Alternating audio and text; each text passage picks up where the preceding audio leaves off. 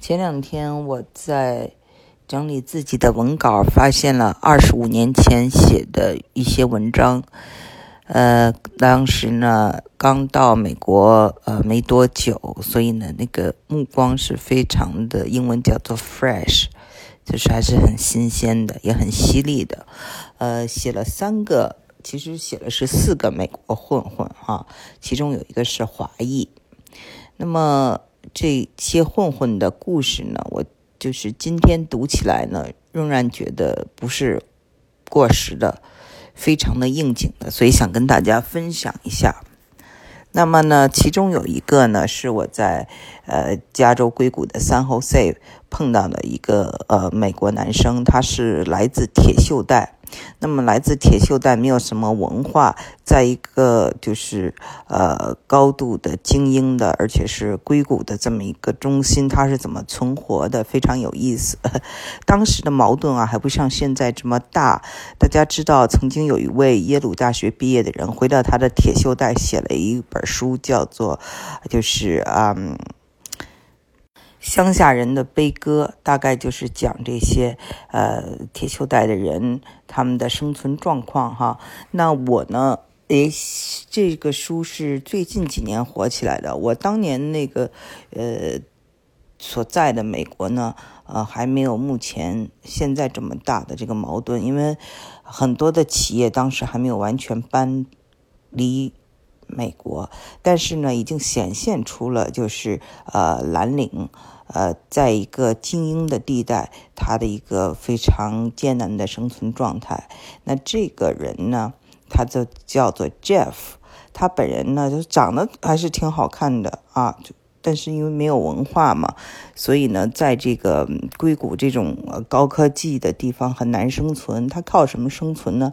就是练块儿啊，他就在那个健身房呢，给人当当那个教练。然后呢，有时候呢要去那个酒吧呀去调酒，哎，然后呢，业余时间呢，呃，就去帮一些这个摇滚乐队啊，给人提提这些行李啊。或者是音响啊、设备啊这些，啊混混嘛，就是混嘛，做不同的工作。那他呢，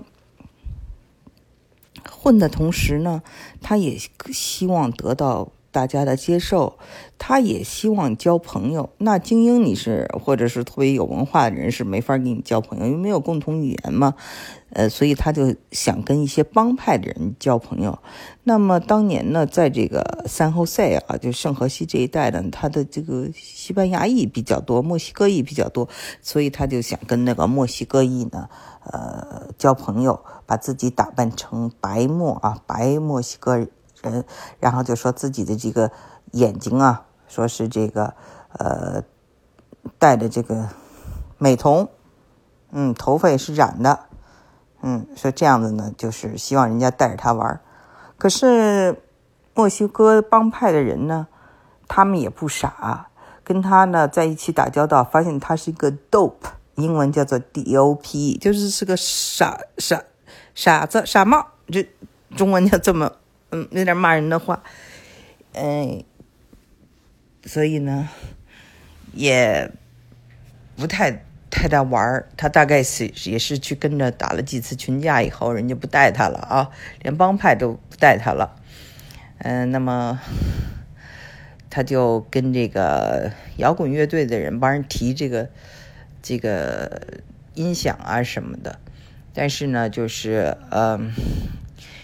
摇滚乐手呢，呃，他们呢，一般呢还是有一些情怀的，呃，他们跟其实跟这个蓝领啊，也是文化上格格不入的。大家想想啊，那个蓝领一般是什么特色啊？就是那个工人那种钢铁，就是铁锈带人，一般是基督徒，对吧？一般还可能是喜欢打枪，喜欢拥枪、开枪。然后喜欢那个，就是做一些工作的，像警察呀、监狱的狱卒啊，就这些工作的人，或者是农民呐，或者是工人呐，对吧？就是这种，呃，工人呢，就是呃，汽车工人啊，呃，或者是就是一些比较老旧的产业的工人哈，嗯，但是在这个摇滚乐的这群人呢。他们是一群热爱自由而而且就是非常开放的一群人，所以跟他也不是很合得来，所以他呢就到处想找朋友，结果呢就是交不到朋友。呃，所以说这人呢待错地儿了，就是很可惜。那么呢，还有一个我遇到了一个混混呢，他就是只有十几岁，是个中学生哈，就是老他呢和好几个人呢，他们就老去混一个这个凤凰俱乐部。这个凤凰俱乐部呢，为什么我也去呢？是因为呢，那个我们经常在那儿读书。呃，读诗啊，诗朗诵那儿有各种文化呀。有时候开一些这个，呃，这种，呃，画展。有时候有人来表演，有的时候有这个，呃，就是诗歌的分享会。那就是这个小孩呢，呃，他呢也是挺想就是装大人的。呃，中学生不好好念书啊，中中学生在美国两点多就放学了。就拿着，就穿着那种那个那个裤裆啊，已经快掉在地上的裤子，然后拿着一个滑板，然后嘴里嚼着口香糖啊，大家能想象出来那个样子，就来到这个地儿啊，就是跟这个聊聊，跟那聊聊，希望这些年纪比他大的人呢，就带他玩儿啊，然后有时候问人家要点啤酒喝，呃，年纪都不够。那跟我们这个念诗的时候呢，我们去念诗，你像我那时候已经。大学好几年级了，他是一个高中生，还问我说：“哎，你那个有没有男朋友？说要不要做我的这个呃女朋友什么？”我就觉得就是小孩装大特别可笑。然后就是我说：“哎，你就这样在外面晃，你不回家写作业吗？你你你没作业吗？你父母不管你吗？因为我看到就是经常有那个警察啊，在那街上就是逮这些中学生。”然后呢，看他们在外面晃，叫把他们送回家那种，呃，然后一般的都是三五成群的这些中学生啊。当然，这个这这个小伙子呢，他是一个这种其中的一个还是头儿吧，是他们这些中学生这些头儿呃，他们的日子就是每天这样就在外面这样混啊，要点啤酒，可能还想去到别人那儿再要点大麻，我不知道哈，因为这个离我的文。生活就比较远了。我只是几次读诗的时候碰见他，然后就发现他老在那儿。后来我说：“哎呀，就是呃，这样不上学，那将来怎么考大学啊？这人生不就毁了吗？”然后当时我就想到，我我在那个中国那个农村呢，啊，承德那些偏远地区的那个。比较贫穷的承德，还有贵州哈，就是一些偏远的这个小村子里，看到小孩子那个读书。当时那些地方还没有，就是九十年代初嘛，啊，八十年代末还没有电，没有通电，他们都点那个煤油读书。说这使劲靠近那个煤油，那个头发都都被烧糊了，然后所以头发都剪得短短短短，那个那个头就是。这个额头这儿就没有没有那个刘海儿，就是呃怕被这个烧着，所以都是在那样的一个情况下读书。那这些孩子哦相反就是条件这么好，却不好好读书，呃，而他们的父母呢，就是也没有，因为是双职工嘛，都要去上班，不可能有父母就两点多就下班了嘛，所以没有人管他们，就是。就这样子呢，就在呃这个外面混，那么越混乱，他的竞争力就越下降。那我在想，他长大了会不会就又变成一个像我刚才说的那个 Jeff 啊，Jeff 那个样子，就是呃长得挺帅，然后也都是肌肉，脸这个啊胳膊上都是刺青，但是实际上是一个草包来的。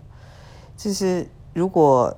美国总是产生这么多这样的人，我当时也就是，呃，在我的那个文章里啊，就写了一句话，我说那将来美国的竞争力该是怎样的？那果真呢？那我二十五二十五年以后，我们一看，它的竞争力就是下降了，对吗？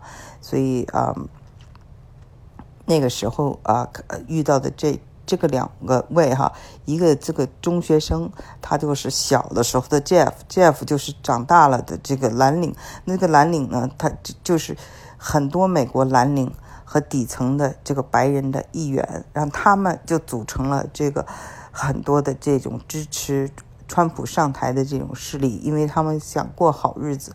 可是我想说，你们早干嘛去了，对吧？所以这就是我的一个这两个人的，呃，还有一个人，呃，跟他们呢稍微不太一样，但是也呢能反映出他们这群人的这个。白人的一些文化特色，但这个人是个有良心的白人。为什么说他有良心呢？因为他这个父母啊，尤其他这个父亲是三 K 党的。那什么叫三 K 党？大家知道，就是白人至上主义啊。那三 K 党干了什么坏事？大家也知道，对呃黑人、对少数族裔，呃是非常的这个。不好的，在南方，美国南方时候，他们三 K 党经常去袭击黑人，然后把他们在呃路边，然后抓到就呃迫害致死，迫害致死就是叫做私刑啊 lynching，之后呢还把他们吊在树上啊。就是 我之前也讲过，那最最后有有一个这个有一个非常有名的啊爵士乐歌曲叫做啊奇异果，就是树上的这个果子怎么这么奇怪啊？其实就是暗示的这个黑人被吊在树上的那个样子。还有就是。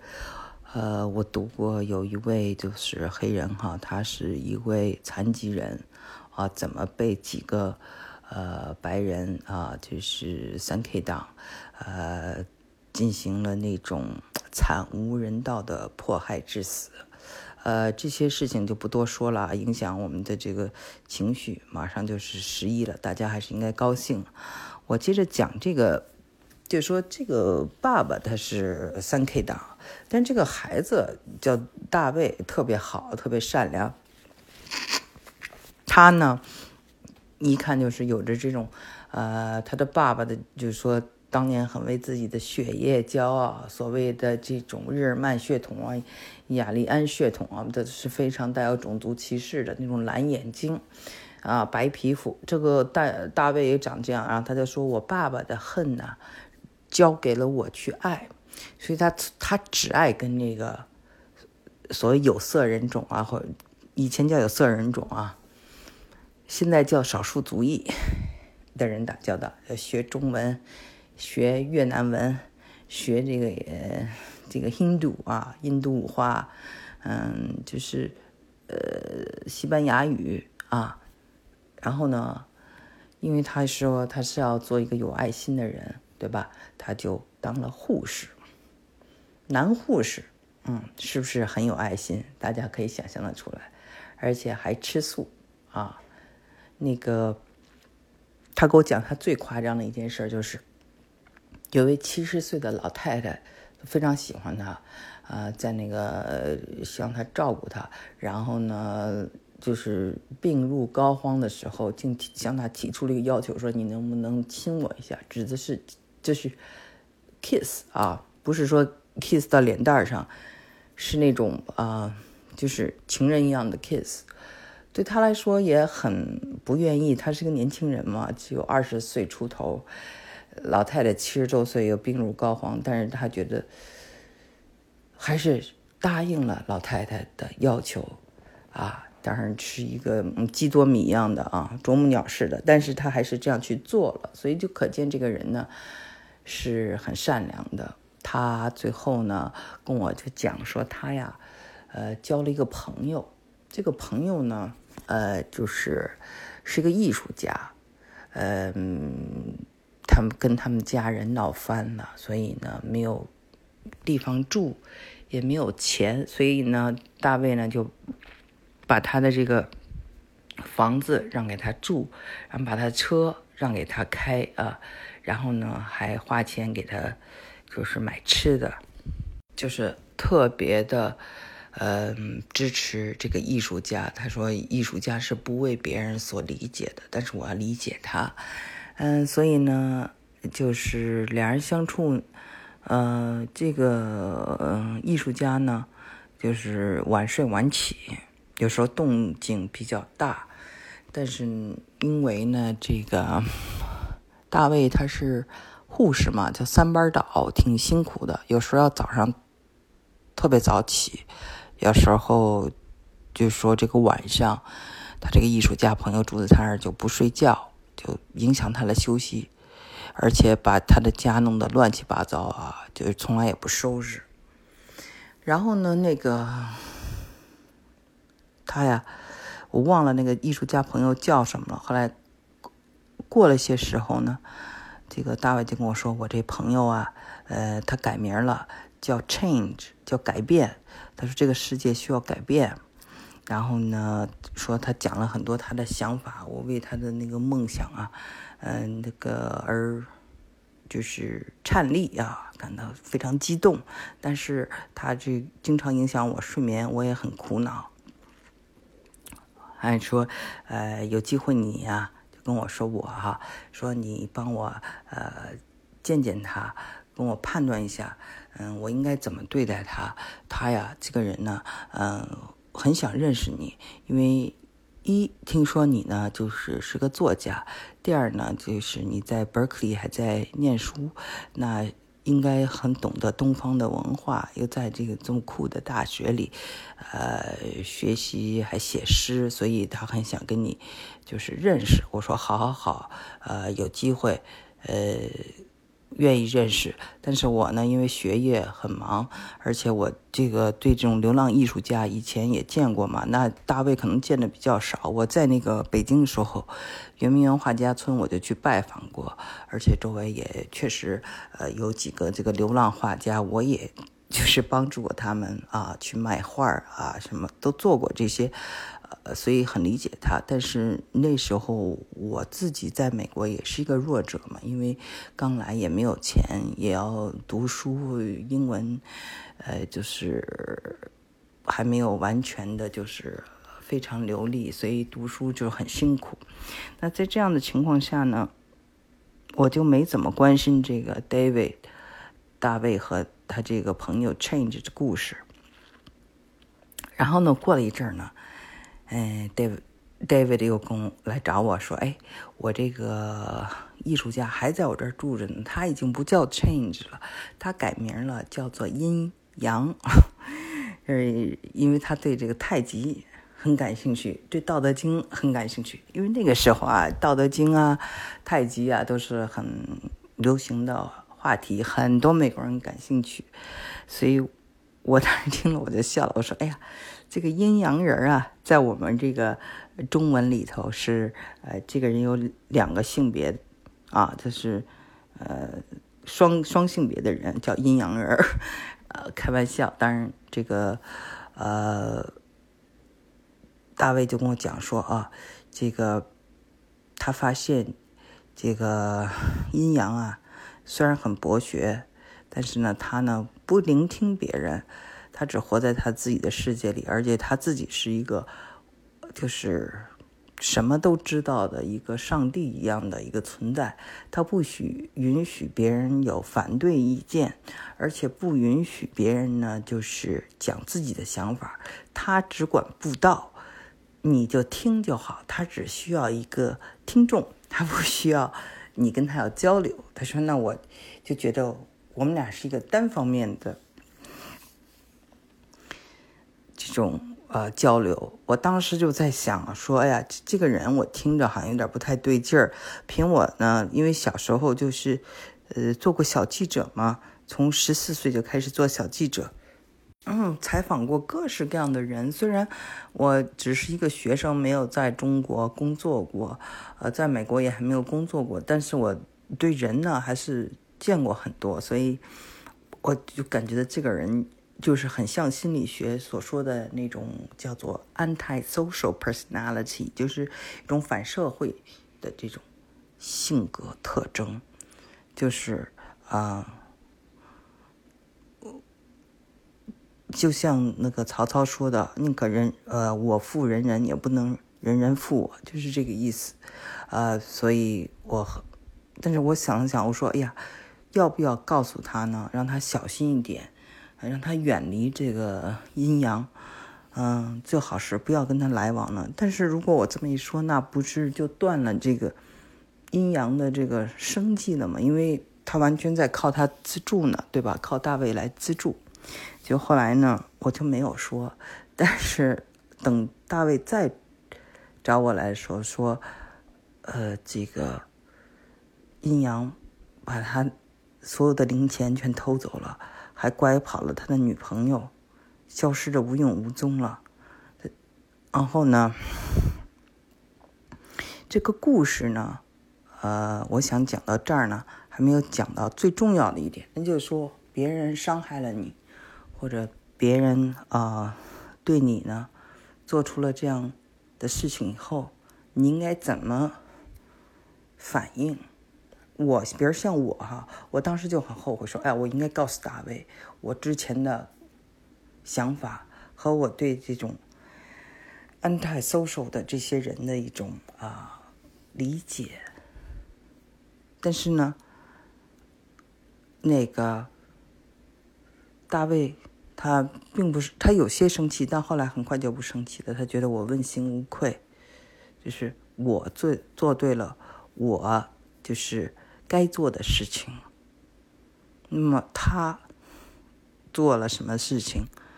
那是他的因果报应，就是大概是这么一个意思。所以我也很佩服这个大卫啊，毕竟是呃这个素食主义者，而且是一个这个喜欢照顾人的这个护士，他的内心还是非常有爱心的。但是同样呢，大家有没有想过哈？像刚才我说的。这个艺术家他的这个思维方式啊，所有的游戏规则都是他制定，他占完了好多便宜，而且呢，他并不跟你同等对话，只要你听他说，他讲了一大一大堆理论，有没有像现在的美国的某些啊政客这个这种？啊，性格特点就是我只能我占便宜，不能我吃亏，是不是听起来很熟悉呢？